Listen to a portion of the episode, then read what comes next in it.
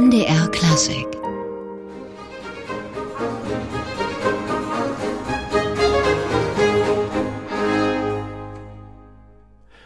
Das Dresdner Barockorchester spielte hier Giovanni Battista Sammartini, Musik also aus dem Repertoire der Dresdner Hofkapelle zur Zeit in Augusts des Starken.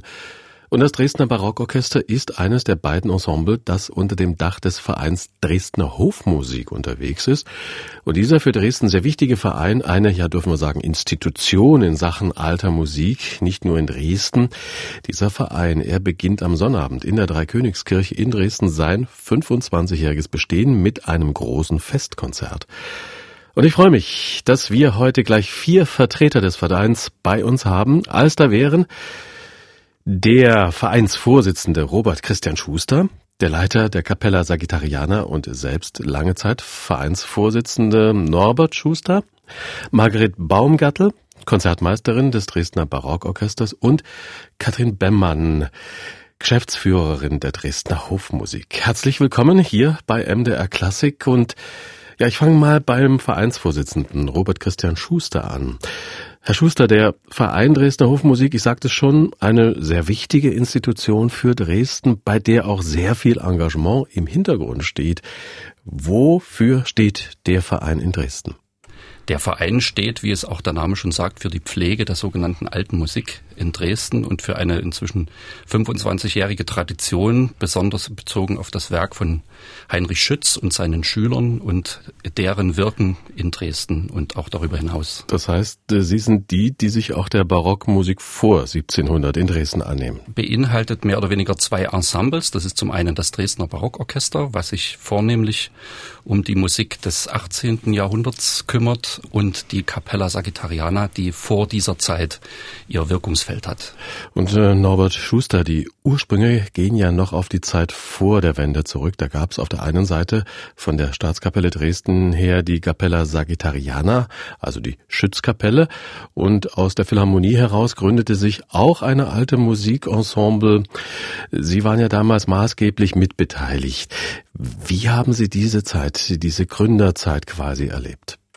Also die Capella Sagittariana alten Typs, sage ich, mal so, die ist 1973 ungefähr in der Dresdner Staatskapelle gegründet worden von dortigen Musikern, die sich dieser Musik gewidmet haben. Und dann war es im Grunde meine Gründung in der Dresdner Philharmonie, das Ensemble Alte Musik Dresden, was zu Anfang noch Broken Consort hieß, zu gründen. Das war etwa gegen 1986, 87 herum. Also so lang äh, reichen die Wurzeln zurück dieser beiden Ensembles und in 2006 äh, wurden diese beiden Ensembles dann zusammengeführt und wir führten den Namen Capella Sagittariana weiter als, als Ensemble. Und äh, wie sind Sie da heute aufgestellt? Die Frage vielleicht an die Geschäftsführerin Katrin Bemmann. Wie ist der Verein, wie sind die Ensembles heute strukturiert? Also der Verein organisiert natürlich Konzerte für diese beiden Ensembles in Dresden. Das sind fünf bis sechs Konzerte im Jahr. Wir betreuen das Heinrich Stütz Musikfest in Dresden, alle Veranstaltungen, die in Dresden stattfinden, als Kooperationspartner von der mitteldeutschen Barockmusik. Wir werden aber auch angefragt für Künstlervermittlungen, also sei es zum Beispiel für Ausstellungseröffnungen, wo speziell Barockmusik gut hinpasst. Wir haben diese Ensembles halt als, ja, als Stammensembles des Vereins, aber wir haben natürlich, das muss man ja als Verein haben, ganz normale Mitglieder. Das sind in der Hauptsache natürlich Musiker, Musiker der beiden Ensembles, aber auch musikbegeisterte Zuhörerinnen und Zuhörer aus Dresden. Frau Baumgartel, Sie sind Konzertmeisterin eines dieser beiden hauseigenen Ensembles des Dresdner Barockorchesters, das wir eben auch gehört haben. Äh, in welcher Beziehung sehen Sie dieses Orchester zum Verein stehen und welche Aufgaben hat es innerhalb von Dresden? Der Verein Dresdner Hofmusik ist für uns das Büro, es organisiert uns Konzerte, es organisiert uns Geld. Es ist für uns ganz wichtig, diesen Verein zu haben als Dachorganisation. Wir sind als Orchester eines der beiden Ensembles des Vereins. In Dresden stehen wir dafür, die ureigene Dresdner Hofmusik zu spielen, die im inzwischen berühmten Schrank 2 aufgehoben ist. Die Instrumentalmusik, die es zu Zeiten August des Starken gab, wurde dort aufbewahrt und seit einigen Jahren immer weiter wieder ausgegraben und gespielt. Und das tun wir mit Vorliebe. Das sind bekannte und auch unbekannte Werke. Und Sie waren ja auch Schülerin von Reinhard Göbel und auch Mitglied seiner Musiker Antiqua Köln. Reinhard Göbel, der mit Dresden sehr eng verbunden war, Dresdner Barockmusik auch eingespielt hat. Was haben Sie sich von dort äh, nach Dresden mitgenommen? Reinhard Göbel war der Inspirator für mich. Ich finde, dass er lebendig musiziert. Ich habe es geliebt, ihn zum Beispiel als zweiten Geiger neben mir zu haben. Ich habe nie erlebt, dass jemand so eigenständig, lebendig, kontrapunktisch eine zweite Stimme spielt. Das ist ganz inspirierend für mich gewesen und äh, dadurch dann natürlich auch fürs äh, Dresdner Barockorchester. Äh, Sie sind also für die neuere Barockmusik zuständig, Frau Baumgartel. Norbert Schuster, Ihr Ensemble, die neue Capella Sagittariana, hat sich 2006 gegründet, sozusagen aus der alten Capella und Ihrem Ensemble, dem Ensemble für alte Musik Dresden. Was war das für ein Prozess damals?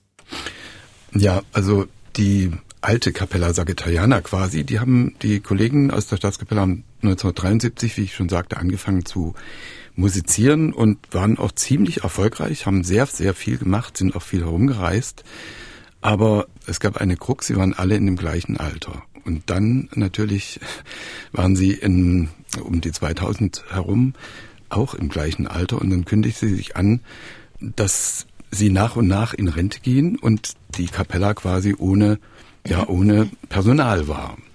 Und dann habe ich den Tipp bekommen von Wolfram Steude, doch einfach mal nachzufragen, ob man nicht diese Traditionslinie der Capella Sagittariana, die ja weiter zurückreicht, weiterführen kann, auch aufgrund des Repertoires, was da bestand und besteht. Und da ergab sich die äh, Gelegenheit, dass wir 2006 in der Dresdner Schlosskapelle, also in dem Rohbau, der Rohbau der Schlosskapelle, durch den damaligen Intendanten Professor Uecker, also Intendanten der Oper, diesen Namen quasi als gemeinsames Ensemble verliehen, neu verliehen bekommen haben und quasi neu angefangen haben mit frischen Leuten. Und das war, glaube ich, ein ganz guter Start für diese neue Kapella. Den Namen, der da eben gefallen ist, äh, Professor Wolfram Steude, muss man denke ich, vielleicht noch zwei Worte verlieren. Das ist eigentlich bis zu seinem Tode, ist er also ein ganz unermüdlicher Verfechter, Inspirator und Mentor gewesen, der zu Anfang mit der alten Capella Sagittariana und später also auch mit meinem Vater Norbert Schuster und mit dem Ensemble Alte Musik Dresden also ganz viele Programme und Ideen realisiert und umgesetzt hat und ohne denen also der Verein in dieser Form, nicht nur dieser Verein, aber dieser im Besonderen eigentlich gar nicht zustande gekommen wäre, wenn ich das mal so rückblickend richtig betrachte. Mhm. Also er hat, es, es lag ihm, die äh, alle Protagonisten, die hier in Dresden so aktiv waren auf diesem Gebiet, in einer positiven Weise zusammenzuführen und völlig unprätentiös für alle inhaltlich zur Verfügung zu stehen. Also sein äh, sein musikalischer oder künstlerisch, allgemein künstlerischer Horizont war so groß, dass man, dass jeder davon profitieren konnte, der wollte. Und ich hatte eben den Vorteil, immer mal bei ihm in seinem Studierzimmer zu sitzen, ein paar Stunden und ihn reden zu lassen. Und das war so inspirierend und da habe ich so viel mitbekommen. Dann hat sich wirklich ein Kosmos eröffnet, der eben nicht nur die Noten und das, was überliefert ist, eröffnet hat, sondern auch da, was äh, dahinter steht, die ganze Kulturgeschichte, die äh, natürlich Rückwirkungen auf die Musik hatte. Und äh, diese neue oder doch nicht so mehr ganz so neue Capella Sagittariana hören wir jetzt einmal, aber nicht mit Heinrich Schütz, sondern mit einer Motette von Melchior Frank. Herr, wenn ich nur dich hab, mit dem Vokalkonzert Dresden und der Capella Sagittariana.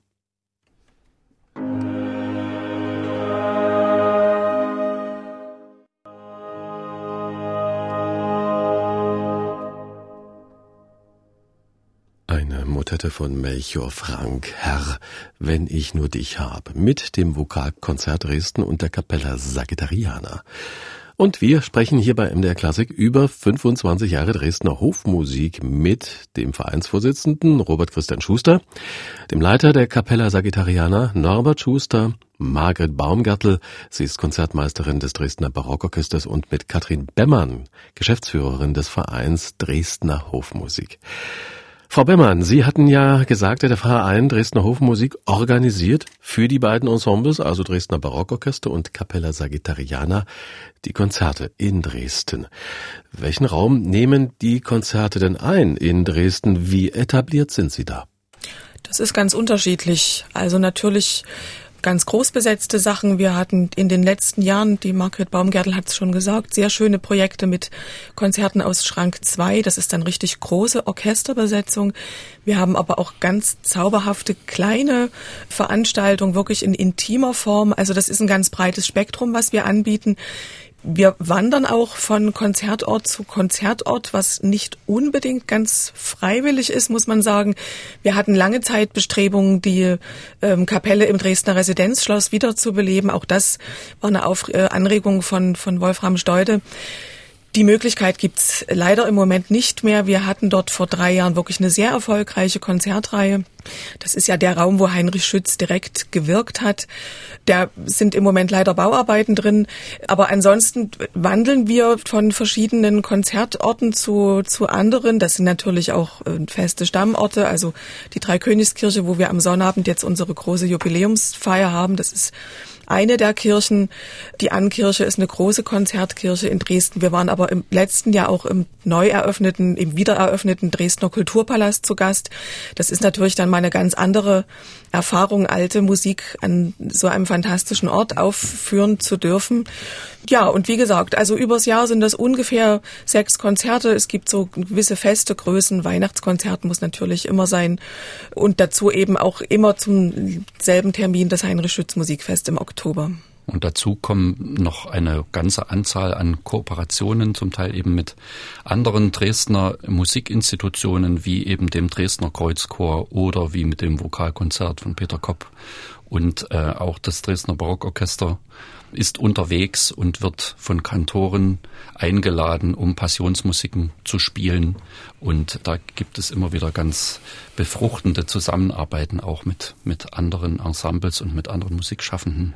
Nun sind das ja zwei Ensembles, die doch zwei unterschiedliche Epochen bedienen. Wie ist da die Gewichtung zwischen den beiden? Welche Balancen stellen Sie daher zwischen der eher geistlich orientierten Musik des 17. Jahrhunderts und der doch oft sehr weltlichen des 18. Jahrhunderts?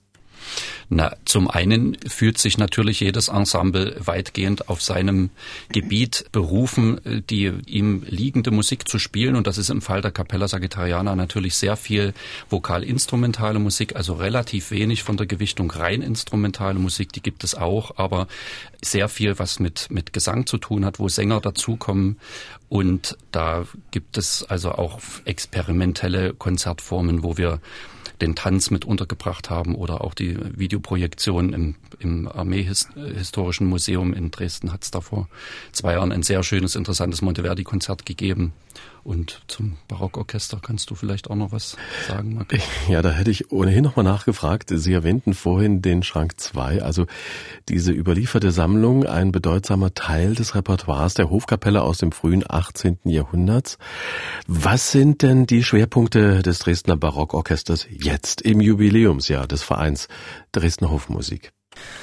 Wie ich vorhin schon sagte, spielen wir die bekannten Meister Hasse, Fasch, Händel, Grauen ebenso gerne wie ganz unbekannte Werke von Komponisten, deren Vorname nicht mal überliefert worden ist, sondern wo es nur den Nachnamen gibt und gar nichts aus deren Leben dazu bekannt ist. Das ist eines unserer oder das größte unserer Aufgabengebiete. In den letzten Jahren kam noch eine ganz interessante andere Sache dazu. Wir wurden mehrfach gefragt, Uraufführungen zu spielen. Das tun wir auch am Samstag jetzt wieder. Wir führen das Stück Zeitkapsel von Silke Freikin auf zum ersten Mal. Und das ist für uns eine ganz spannende Erfahrung. Jedes Mal, ja, fast wie Gehirnwäsche. Wir wissen nichts, wir kennen nichts. Wir gehen an die Töne heran, völlig unbeleckt. Und das zu übertragen auf die alte Musik ist wunderbar. Nichts zu wissen, zu spielen, als sei es das erste Mal, das ist eigentlich für mich die Herausforderung und auch mein Wunsch, dass das gelingt. Da höre ich aber heraus, dass der Name Dresdner Barockorchester kein Dogma sein muss.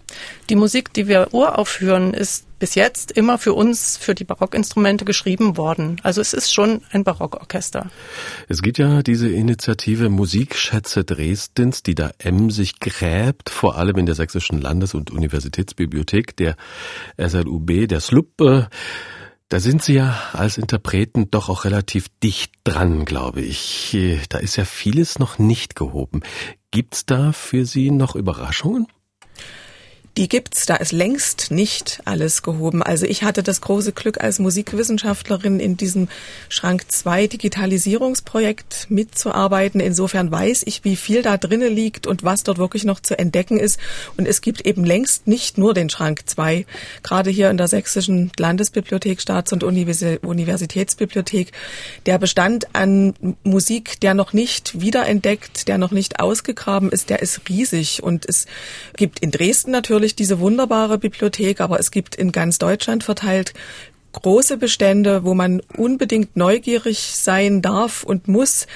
Das ist ja das Spannende gerade an der doch sehr breiten alte Musikszene in Deutschland, dass es eben so vieles Neues zu entdecken gibt, immer wieder Stücke, die noch nicht aufgeführt worden sind oder noch nicht wieder aufgeführt worden sind. Das ist natürlich auch immer wieder ein kleines Risiko, muss man auch sagen. Also gerade ähm, letztes Jahr das Projekt mit wirklich unbekannten Komponisten, da weiß man nicht, was kommt auf einen zu. Die Noten sehen erstmal interessant aus.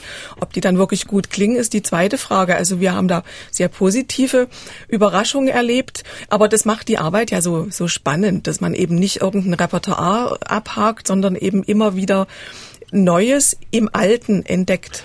Und das wollen wir jetzt wieder hören mit einer Sonate für Holzbläser und Streicher, von dem man dem wir ja einen Großteil der Dresdner Sammlung im Schrank 2 verdanken, von Johann Georg Pisendel.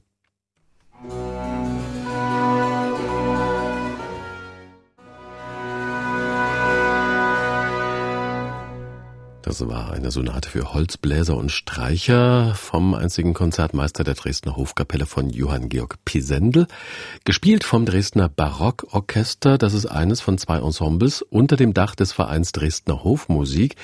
Und der feiert am Sonnabend mit einem Festkonzert in der Dreikönigskirche sein 25-jähriges Bestehen. Das andere Ensemble ist die Capella Sagittariana von Norbert Schuster. Herr Schuster, Sie sind ja mit Ihrem Ensemble quasi ein Jahrhundert früher unterwegs. Gibt es da diese Entdeckerfreuden, über die wir da gerade mit Frau Baumgartel sprachen, auch?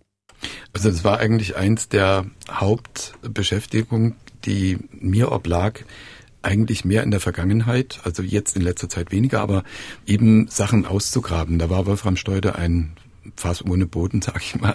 Der hat einfach unheimlich viel geliefert an Ausgrabungen, die, die bisher nicht ediert wurden. Ich habe das dann zum größten Teil selbst ediert.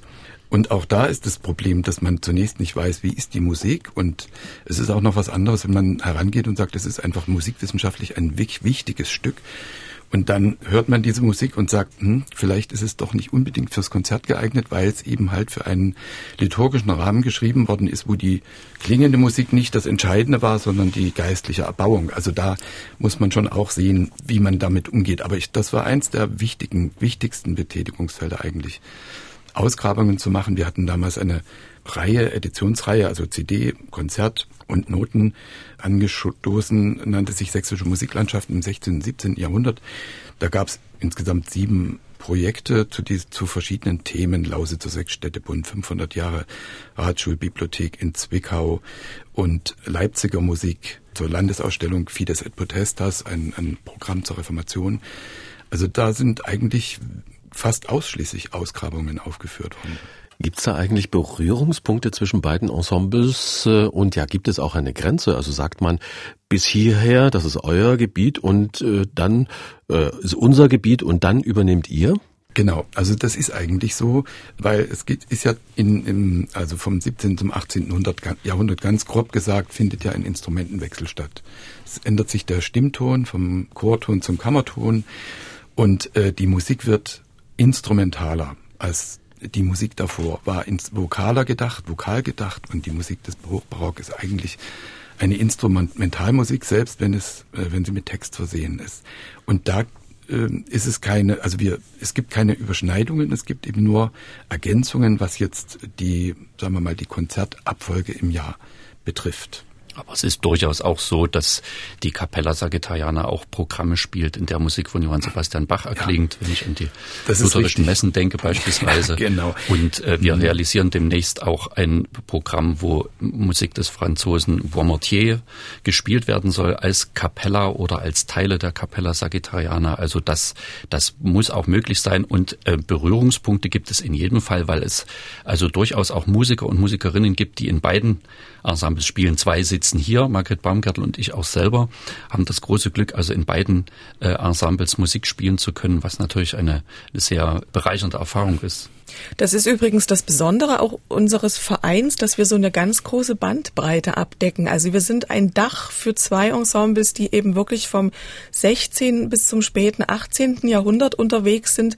Und dadurch haben wir so viele verschiedene Spielmöglichkeiten. Also vom rein instrumentalen zum vokalinstrumentalen bis eben auch hin zu Projekten mit, mit Chor dazu. Nun gibt's ja in Dresden und auch im Umland auch noch jede Menge anderer Ensembles, die sich mit alter Musik auch aus Dresden und Sachsen beschäftigen. Von den Batzdorfern angefangen bis zu den Virtuosi Saxoni oder auch äh, den Dresdner Barocksolisten. Wie gehen Sie denn mit den anderen um? Ist das eine Ergänzung? Ja, oder doch eher Konkurrenz für Sie? Naja, das ist kein großes Geheimnis. In gewissem Maße ist das natürlich auch eine Konkurrenzsituation. Aber es ist zum Glück so, dass wir in Dresden die Situation haben, dass es doch auch ein großes und ein sehr zum Teil differenziert interessiertes Publikum gibt, so dass auch alle diese Ensemble äh, ihre Zuhörer finden und ihre Liebhaber finden. Und man kennt sich untereinander, man hat auch miteinander zu tun, mit dem einen mehr, mit den anderen weniger, aber das ist für uns eigentlich auch mehr noch der Ansporn zu gucken, dass wir uns einfach gut platzieren und dass wir interessante, spannende Programme anbieten können mit den beiden Ensembles und ein gewisser Erfolg gibt uns ja recht in 25 Jahre. Die muss man ja, denke ich, auch erstmal schaffen als ein Verein auf diesem spezialisierten Gebiet. Und ähm, deswegen ist das einfach eine Sache, die man absolut positiv sehen sollte. Nun gibt's ja nicht nur Ihr Jubiläum, das Anlass zum Feiern gibt, sondern in diesem Jahr jährt sich ja auch zum 300. Male die berühmte Fürstenhochzeit von 1719 zwischen Kurprinz Friedrich August und der Kaisertochter Maria Josepha. Ein legendäres Fest, das 41 Tage gedauert hat und gespickt war mit musikalischen Höhepunkten. Wie schlägt sich das bei Ihnen wieder? Das schlägt sich mit zwei Konzerten nieder. Das hat sich auch bereits in Musik zur Ausstellungseröffnung niedergeschlagen. Äh, in Hubertusburg ist ja gerade die große Ausstellung eröffnet worden. Ähm, das Dresdner Barockorchester macht ein großes Festkonzert aus diesem Anlass im September, wo Musik erklingt, die also sicher oder zumindest vermutlich für diesen Anlass entstanden ist. Wir machen auch äh, in Kooperation mit der SLUB Dresden ein Kammermusikprogramm. Dort wird es eine große Ausstellung zu diesem Thema geben mit begleitenden Veranstaltungen dazu. Das eine ist eben unser kleines Kammerkonzert.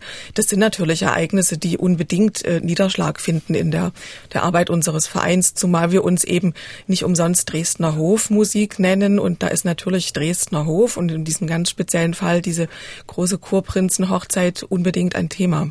Nicht ganz aus dieser Zeit, aber auch im Schrank 2 und auch sehr prächtig fand sich Musik von Georg Friedrich Händel. Sein Occasional Oratorio, das hat man zumindest in Form von Suiten aufgeführt am Dresdner Hof. Hier ist daraus der Marsch.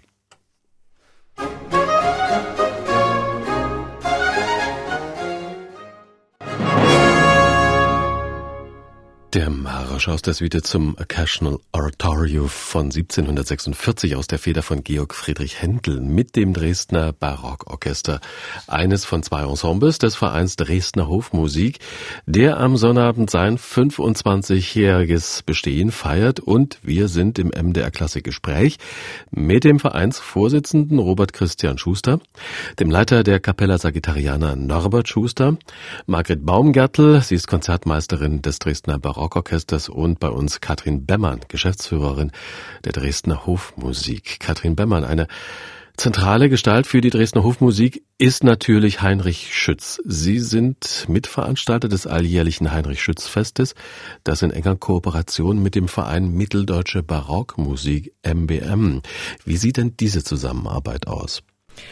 Ähm, das ist vor allen Dingen äh, eine organisatorische Zusammenarbeit. Also natürlich ähm, sitzen wir bei den, oder ich zumindest sitze bei den inhaltlichen Vorbereitungen mit in Halle, wenn wir uns auch mit den anderen Partnern treffen. Das ist ja doch ein ziemlicher Verbund an Leuten, die dort die Verantwortung tragen. Und dann ist das vor allen Dingen hier die Organisation der Konzerte vor Ort. Also das ist dann eine sehr schöne, aber auch eine sehr anstrengende Woche, länger als eine Woche. Das sind bis zu zwölf Veranstaltungen hier in Dresden, die allesamt durch uns betreut werden. Und natürlich nicht jedes Jahr, aber in großen Abständen spielt natürlich dann auch, also gerade die Capella Sagittariana als das Spezialensemble für Heinrich Schütz im Rahmen des Heinrich Schütz Musikfestes das ist ja, wie ich schon gesagt habe, es ist viel Arbeit, macht aber unglaublich viel Spaß, zumal eben Heinrich Schütz nach wie vor nicht den Stand hat, den er verdient. Also wenn man es jetzt eben mal mit Bach in Leipzig vergleicht zum Beispiel. Und Sie haben ja auch mit verschiedenen Chören zusammengearbeitet. Sie arbeiten mit verschiedenen Chören zusammen. Also das Dresdner Vokalkonzert hatten wir hier bei MDR Klassik in dieser Stunde schon gehört. Aber es sind ja auch noch weitere Chöre, zum Beispiel der Dresdner Kammerchor. Also es ist ähm, in jüngerer Vergangenheit jetzt der Dresdner Kreuzchor gewesen, der auch schon zum wiederholten Mal auf die Kapella zugekommen ist und eine große Rosenmüller Vesper zur Aufführung gebracht hat. Und das ist also das Dresdner Vokalkonzert mit Peter Kopp, die jetzt eigentlich ja stellvertretend genannt werden sollten dafür. Das sind die Chorvereinigungen, mit denen wir in letzter Zeit jetzt zusammengearbeitet haben und wo es also auch für die Zukunft weitere Planungen gibt. Das Dresdner Barockorchester hat natürlich mit dem Dresdner Kammerchor zusammengearbeitet, viele Jahre Oratorien von Heinichen aufgeführt, Sadenka aufgenommen. Wir haben die Heinrich Schütz Gesamteinspielung mit dem Kammerchor gemacht. Des Weiteren spielen wir mit der Singakademie Dresden, machen dort Uraufführungen eben auch, wie ich vorhin schon sagte. Und wir spielen natürlich auch mit Chören aus der Umgebung. Und ein ähm, Musikprotagonist, der in diesem Zuge auch unbedingt genannt werden muss, ist natürlich das Heinrich-Schütz-Konservatorium in Dresden, die also auch äh, jetzt am Samstag äh, zu unserem Jubiläumsfestakt sozusagen ein musikalisches Ständchen vorbereitet haben und äh, uns das darbringen wollen und die auch im Rahmen des äh, Schütz-Musikfestes immer mal wieder und auch im Rahmen der Konzertreihe der Hofmusik e.V. Äh, Veranstaltungen mit realisieren, die wir dann mit betreuen und mit organisieren. Eines der wenigen Konservatorien in Dresden, die wirklich eine alte Musikabteilung hat. Also da wächst unser Nachwuchs heran. Da ist natürlich die Zusammenarbeit ganz wichtig. Ja, bei all dieser vielen und auch vielseitigen Arbeit für das Dresdner Musikleben, äh, Sie bewahren ja nicht nur die Dresdner Barockmusikschätze, Sie halten sie ja auch lebendig mit Ihrer Arbeit. Wie sieht denn da die Unterstützung aus für den Verein Dresdner Hofmusik? Also wir sind natürlich auf öffentliche Mittel angewiesen. Wir bekommen eine institutionelle Förderung durch die Landeshauptstadt Dresden. Wir werden durch die Kulturstiftung des Freistaates Sachsen gefördert und projektweise auch durch die Mitteldeutsche Barockmusik. Wir sind sehr dankbar für diese Förderung, zumal die wirklich ja seit 25 Jahren kommt. Das muss man sagen, sonst wären wir hier nicht an dieser Stelle. Es könnte durchaus auch an der einen oder anderen Stelle etwas mehr sein. Das muss man auch ganz deutlich sagen. Also es sind einfach Dinge, die liegen bleiben, weil das Geld dann eben doch nicht reicht. Wir können natürlich auch Eintrittspreise nicht in unendliche Höhen jagen. Also das ist auch überhaupt nicht unser Ansinnen für eine ähm, Elite zu spielen, sondern wir wollen schon für alle irgendwie noch, noch leistbar sein. Ja, also Finanzen sind immer ein, ein heikles Thema, sage ich mal. Wie gesagt, ist die eine Seite, dass man sehr dankbar ist, dass man die Finanzen zur Verfügung hat. Andererseits ist es in jedem Jahr immer wieder ein großes Rechnen, ist das, was wir an Plänen, an Ideen haben, dann auch wirklich umzusetzen. Was wünschen Sie sich denn für die nächsten 25 Jahre für die Dresdner Hofmusik? Also wir wünschen uns natürlich weiterhin ein treues und interessiertes Publikum, das ist das Allerwichtigste. Und darüber hinaus natürlich auch nach wie vor, und das ähm, soll uns den beiden Ensembles hoffentlich mal nicht so gehen, wie es vielleicht der alten Capella Sagittariana dann 1900 äh, oder 2006 gegangen ist. Wir wünschen uns natürlich auch interessierte, junge, spannende Musikerinnen und Musiker, die gerne mittun wollen oder eben auch Nichtmusiker, die im Verein sich einbringen möchten. Und dann, glaube ich, kann auch der Weg in die Zukunft gut beschritten werden. Dann wünschen wir Ihnen erst einmal ein gelungenes Jubiläumskonzert und natürlich ein schönes Jubiläumsjahr. Der Verein Dresdner Hofmusik wird 25 Jahre alt und bei uns waren heute im MDR Klassik Gespräch der Vereinsvorsitzende Robert Christian Schuster, der Leiter der Capella Sagittariana Norbert Schuster, Margret Baumgartel, Konzertmeisterin des Dresdner Barockorchesters und Katrin Bemmann, Geschäftsführerin der Dresdner Hofmusik. Herzlichen Dank fürs Kommen. Ja, vielen Dank. Vielen Dank. Vielen Dank. Vielen Dank. MDR Klassik